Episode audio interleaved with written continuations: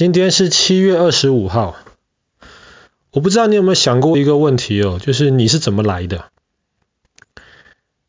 是，生命是怎么来的？小宝宝是怎么产生的？其实这个问题很重要，因为人类或是全部的动物、植物都好，一代一代的传下去，生命怎么来的，都是一个最关键的一个部分。那我们知道，其实呃，我们身体里面都有 DNA，对不对？但是你身体里面只有一半是爸爸的 DNA，另一半是妈妈的 DNA。所以，对啊，所以你有一点像爸爸，有一点像妈妈嘛，对不对？所以，生命要能够产生的话，需要有爸爸或是男的动物或是男的花贡献他一半的 DNA。然后妈妈或是女生的动物或是花要贡献另一半的 DNA，要怎么贡献这一半的 DNA 呢？所以从你的 belly button 复制到妈妈的某个地方。对，所所以对于人类而言，男生会产生一种非常特别的细胞，其他全部的细胞都有你身体里面全部的 DNA。可是只有这一种特别的细胞叫做精子，它只有一半的 DNA。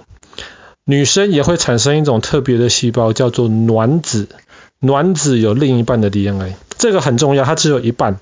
因为如果精子跟其他身体的细胞一样，有你全部的 DNA 的话，卵子也有全部的 DNA 的话，合在一起，下一代就会变成有两倍的 DNA 了，那就很奇怪了，那么就会就会变成怪物了。所以精子、卵子这种细胞很特别，它们只会有一半。当然，除了人之外，动物也好，甚至花也好，它们都会有类似这种精子或卵子的这些东西。然后要把这精子跟卵子结合在一起的这个过程叫做受精。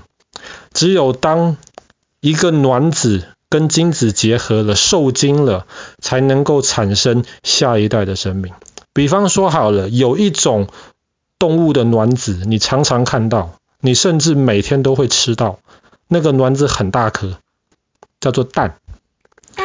对，蛋其实蛋其实就是一个细胞，它里面对很很大颗，我知道。但是它里面其实只有鸡的一半的 DNA，所以当母鸡生蛋的时候，只要这些蛋没有受精，没有跟公鸡的精子结合在一起，蛋里面就不会有小鸡。但是蛋里面还是有很多的营养，所以你吃起来，你会你就能够得到蛋里面的营养。所以受精这个过程很重要。但是，但是受精不是一件。很容易或是自然没事就会发生的事情。比方说好了，为什么蜜蜂很重要？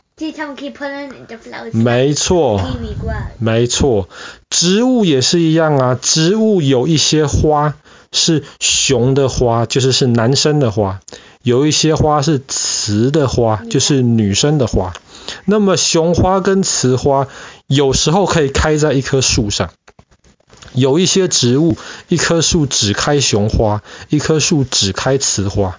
所以如果它们都开在同一棵树上，那还容易，对不对？因为很近。可是如果有一些动物只开雄花的话，或是只开雌花的话，就需要比方说透过蜜蜂，能够蜜蜂采花蜜的时候，脚上多少会沾到一些花的精子或卵子，那么它就可以。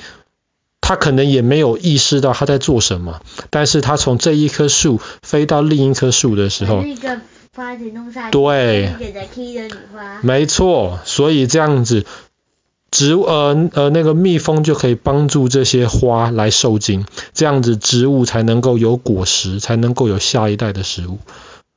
所以我们要好好的保护蜜蜂，这个是很重要的事情。但是，但是。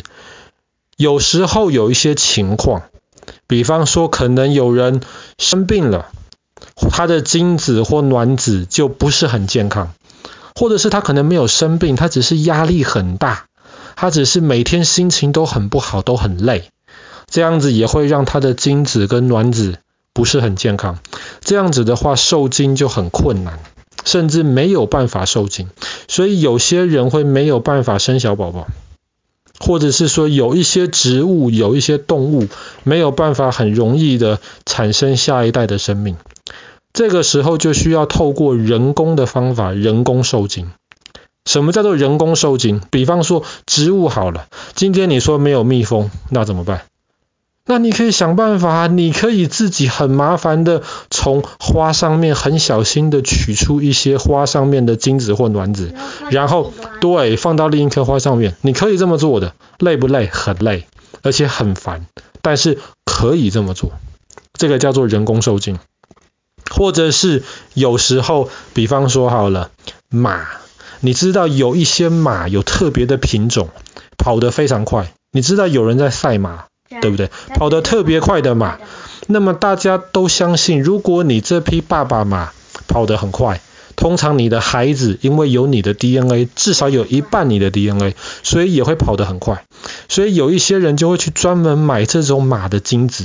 很快很快的冠军马的精子，然后把他的那个精子能够放到其他的那个跑得很快的妈妈马的肚子里面，这个叫做人工受精，这样子就可以不用把马搬来搬去，但是你可以产生，你有机会产生跑得很快的马宝宝，但是这个也不是万能的。你特别是我们现在社会越来越忙，压力越来越大，周围越来越多污染，很多时候人工受精都没有办法。那在一九六零年代，剑桥大学就有一个科学家就开始研究了，受精不就是让精子跟卵子结合在一起，对不对？那么有没有可能我们在实验室里面做这样子的事情？比方说好了，我们拿一颗鸡蛋，鸡蛋是卵子嘛，对，对不对？那我们拿公拿公鸡的精子，我们直接把这个公鸡的精子弄在蛋里，对，用一根针穿过蛋壳，打到这个蛋里面去，是不是这样子就可以受精了？受精的这个蛋，我们再把它放回到母鸡的肚子里面去，可以哦。对。既然动物身上可以，那么后来这个剑桥大学的科学家就在试人身上可不可以？所以这个就不是人工受精了，这个叫做试管婴儿。为什么？因为在实验室里面做实验的这种常常会用到一些那种管子，这种叫做 test tube，中文叫做试管。所以后来科学家就在研究有没有可能。帮助一些没有办法怀孕、没有办法受精、有小宝宝的一些爸爸或妈妈，他们又很想要有自己的孩子，所以就可以把爸爸的那个精子收集起来，把妈妈的卵子收集起来，然后在那个试管里面把它们混合在一起，混合了，确定受精了，这样子再放回到那个妈妈的肚子里面去。结果他们就在做实验。一开始做实验的时候，他们还没有办法让这个实验做成功。为什么？因为这个东西听起来很简单。原理也很简单，但是实际上其实很困难。为什么？因为精子跟卵子其实都是很脆弱的那个东西。一不小心就对，一不小心可能就会破坏掉它们了。破坏掉它们的话，即便是受精之后，我呃，我问你哦，如果今天你在实验做了一些问题，但你不知道有这些问题，然后你把这个有问题的受精的卵子放回到它的妈妈肚子里面去，最后生出来是有问题的宝宝，那谁负责？那很麻烦，那没有人可以负责啊，因为这毕竟是一个生命啊，所以很麻烦。可呃，可是后来那个剑桥大学的科学家，他就不断的在做研究，在动物上面做研究，在人身，在人，呃，不是真的把它放回到妈妈的肚子里面，不过就是用人的精子跟卵子在做研究。后来总算的，总算的，他第一次在那个他的那个。研究室里面就帮助了一个怎么样都没有办法怀孕的妈妈，帮他进行了第一个试管婴儿。所以人类历史上第一个试管婴儿就在一九七八年的今天七月二十五号出生，是一个女孩子，一个女宝宝。这是人类历史上第一个试管婴儿。结果后来当他把这一套的这个呃原理跟跟这个步骤全部都建立起来之后，后来就越来越多没有办法怀孕，但是又很想要孩子的爸爸妈妈就来找他帮忙。后来他就在剑桥外面有一个村庄叫做泵就在泵这个村庄开了一个医院或是一个研究室，就在那个医院研究室里面专门帮这些从全世界各地来的爸爸妈妈，帮助他们怀孕，让他们可以有小宝宝。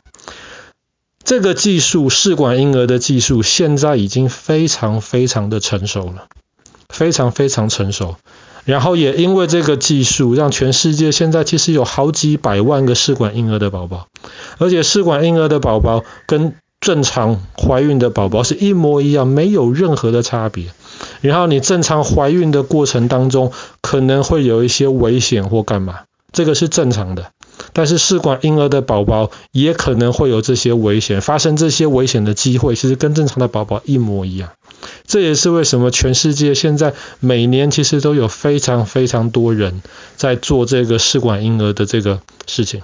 后来当然又发又发明了一些更好的技术，比方说就像就像是对付那个鸡蛋一样，有时候就直接把那个精子用一根很细很细的针，人的卵子很小，直接把那个精子打到那个卵子里面去，让它来受精。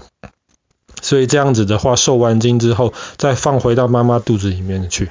甚至有时候，那个妈妈因为可能生病了，或者是这个妈妈她已经快要死掉了，快要活不下去，她没有办法再怀孕了。那那怎么办呢？把她的卵子取出来，把爸爸的卵子取出来，做成试管婴儿之后，放到比方说那个妈妈的姐妹的肚子里面去，所以她就可以帮她的姐姐或是妹妹来怀孕。这种代理的妈妈现在也有，当然这个代理妈妈有时候会产生一些其他的问题，但是至少在技术上面这些东西都是存在的。所以后来这个剑桥大学的这个教授发明试管婴儿技术的，他后来也拿到了诺贝尔奖。他拿到诺贝尔奖是该拿的，因为他的这个技术真的帮助了几百万，可能甚至有几千万个本来没有办法有孩子的爸爸或是妈妈。好了，我们今天故事就讲到这边了。一九七八年的今天，全世界第一个试管婴儿诞生。